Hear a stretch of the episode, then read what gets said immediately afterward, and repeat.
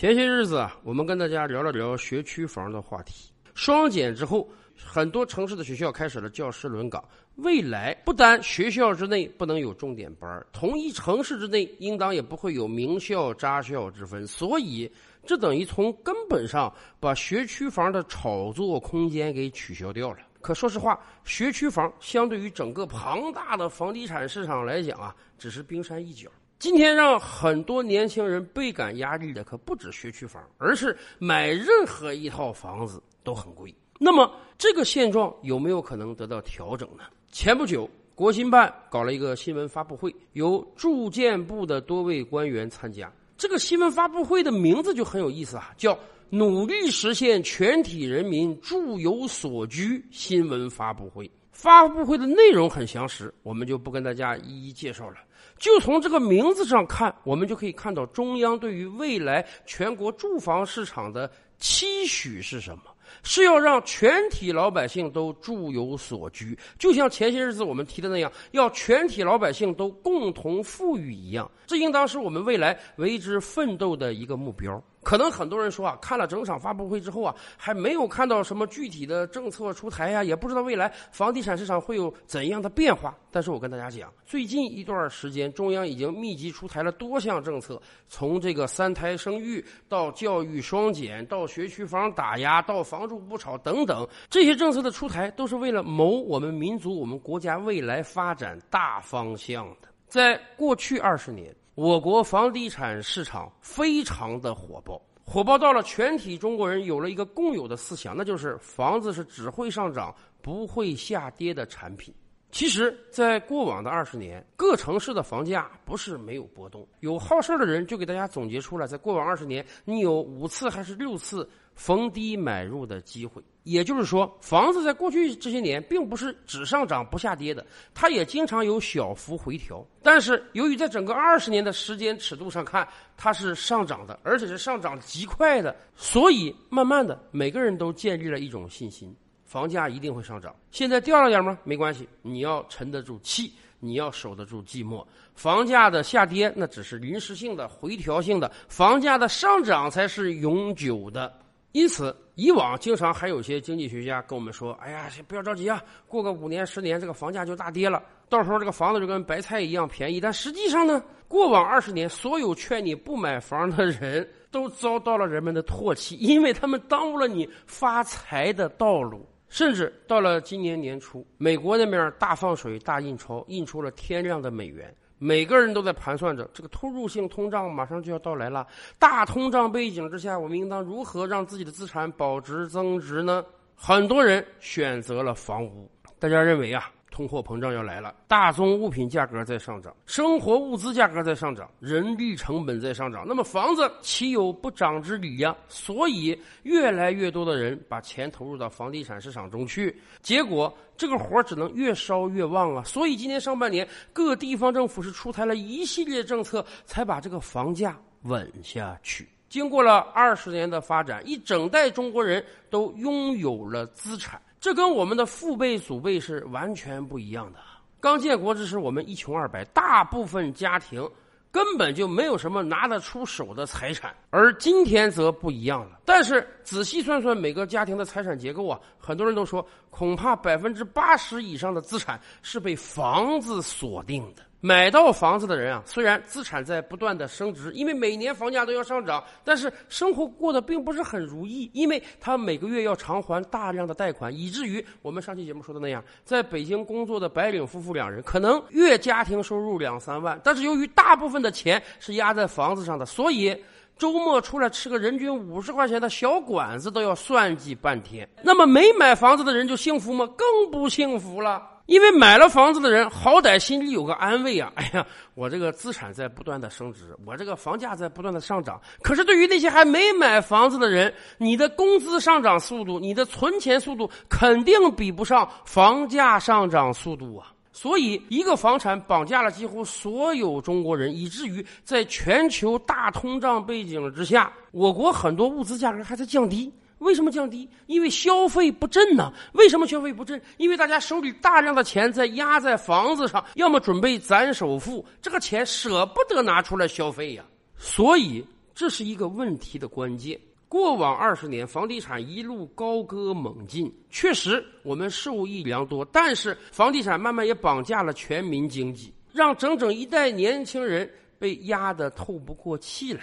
就像住建部领导总结的那样啊，大量刚进入到城市的农村青年，大量刚毕业的大学生，对他们来讲，现在甚至都不是买不买得起房子的问题，而是租不租得起房子的问题了。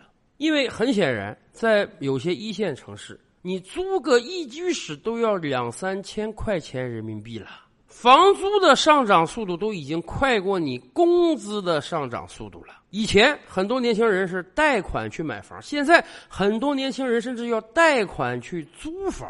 然而，如果全民都有一种迷思，认为房价永远会上涨，永远不会下跌的话，那么显然我们就永远只能被房地产市场绑架着。在这个世界上，有没有哪些国家的人是不太愿意买房的呢？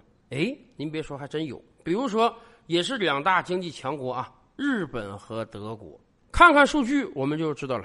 德国的人均 GDP 啊，远高于我国，毕竟人家也是老牌资本主义发达强国。但是呢，德国有一多半的人是没有自己的住房的，他们常年租房居住。德国房屋的自给率还没有我国高啊。我们的邻邦日本也是这样。过去三十年，日本经济被称为停滞的三十年。是的，日本的房地产市场在几十年前也有过火爆期，那个时候地皮也好，房屋价格也好，被炒到天上去了。曾经不有人说吗？把东京的房地产都卖了，可以买下整整一个美国。然而，当房地产泡沫被刺破之后，几乎所有的土地价格和房屋价格都应声下跌，有很多都腰斩了。经过了几十年的发展，现在日本房价也没有回到巅峰期。所以，对于这一代日本人而言，他们心中也有一个迷思，那就是啊。房价是不会上涨的，房子是消费品，跟汽车一样，买到手就贬值啊，不存在那个二手房卖的比新房还贵这种现象，这是不可能的。二手汽车嘛，你都用过一段时间了，你都有折旧了，凭什么卖的比新车还贵呢？德国也是这样，虽然德国房地产市场没有出现日本的大泡沫并被刺破，但是德国政府从一开始就用各种各样的法律政策来规范房地产市场的发展，以至于日德两国的年轻人几乎不想去买房。为什么他们不想去买房？其实原因很简单，因为房子是有两重属性的。第一重属性呢，叫做居住属性。咱们想想，我们买房的目的是为什么？当然是为了有一个温馨的家呀。我们可以居住的舒服一些，我们可以在这个家中有欢声笑语，这是房子最本源的属性。房子是用来居住的嘛？但是这样一种居住价值，并不是说你要买下来才能享受得到。你如果有很多钱，你可以把这个房子买下来，这是你的家，完全没问题。可是如果你是刚毕业的大学生，你没有足够的钱，但是你能租一套房也可以啊。你只要付了租金，那么这个房子在租期之内的使用价值就是归属于你的，跟你买这个房子是没区别的。当然有很多人抱怨说不行啊，我租的这个房子没有归属感，我又不敢装修，房东随时随地会给我撵走。没关系啊，随着时代的不断演进，我们会用各种各样的法律来维护好租客和房东之间的关系。签了合同，在合同期内，房东就不能给你逼签，在一段时间以内，房东不可以任意给你涨价。你只要为这个房子付了租金，那么在租期之内，这个房子的所有人实际上就是你，你拥有完全的支配权。当然，房子还有第二重属性，那就是投资属性。在很多城市啊，过往十年、二十年，你这个房价翻了五倍，那是司空见惯的事儿啊。以前卖两三千一平的房子，现在卖一万多，那都不叫涨幅很高啊。更关键的是，很多聪明人还发现啊，我还可以使用杠杆。你一百万买到的房子，过了五年之后涨到了五百万，你是赚了五倍，没错。可问题是，很多人发现我没有必要花一百万买这个房子，我可以花二十万首付或者三十万首付买这个房子，五年之后它一样涨到五百万。可是你花了二十万涨到五百万，你的资产翻了二十五倍呀！所以为什么会有那么多人炒房？因为实在这个利润回报太高了。但问题是，这一切都建立在一个基本的逻辑之下，那就是我国房价一定会上涨，一定不会下跌。在日本，为什么没有人炒房？因为炒房的人早就倾家荡产了，因为三十年前的房屋价格比今天还要高，所以一整代日本人也接受过这个教育了。大家清楚，日本房价几乎是不会上涨的，甚至只能下跌。所以，你如果敢用杠杆的话，你可能亏得更惨，输得更彻底。也就是说，在日德两国，房子的金融属性基本被剥夺掉了。我们买房子的目的就是为了居住，资产能不能保值增值呢？或多或少也能保值一点。但是，就像买一辆二手车一样，你十万块钱买的，开了三年大概只能卖六七万；你十万块钱买的房屋，住了十几二十年之后，恐怕也就能卖个八九万。没有上涨，只有下跌。在这样一个状态下，傻子才会去炒房呢。所以，我们深刻的理解这一点：什么叫房住不炒啊？就是要剥夺掉房子的金融属性，是房子还是你家中的一个大件，还是你重要的资产组成部分？它的资产呢，在未来十年、二十年相对保持稳定，但是。可能不会有特别大的涨幅了，那么就会把所有要炒作的人通通排挤到这个市场之外，因为他们感觉到无利可图。而如果你真的有这个钱，你有这个经济实力，你愿意买一套自己的房屋，那你就买吧。就像你给自己买辆车、买一个首饰一样，从买那一天开始，你就要注意到啊，买过来你就贬值，买你就是为了使用它的居住价值，而不是享有它的金融属性。有人说，这样的一天有可能到来吗？我觉得未尝不可能啊！今天北京的房价动辄涨到十几万一平了，再按照这个状态涨下去，十年翻五倍，二零三一年北京五十万一平，您觉得这个数字够不够吓人？能不能想象？虽然北京聚集了中国大量的高薪人才，有的本科毕业生动辄一毕业起薪就三万一个月。但是，即便这些人，他面对十万、二十万的高房价，也望洋兴叹呀。有那么多接盘侠吗？所以，事情是到了该改变的时候了。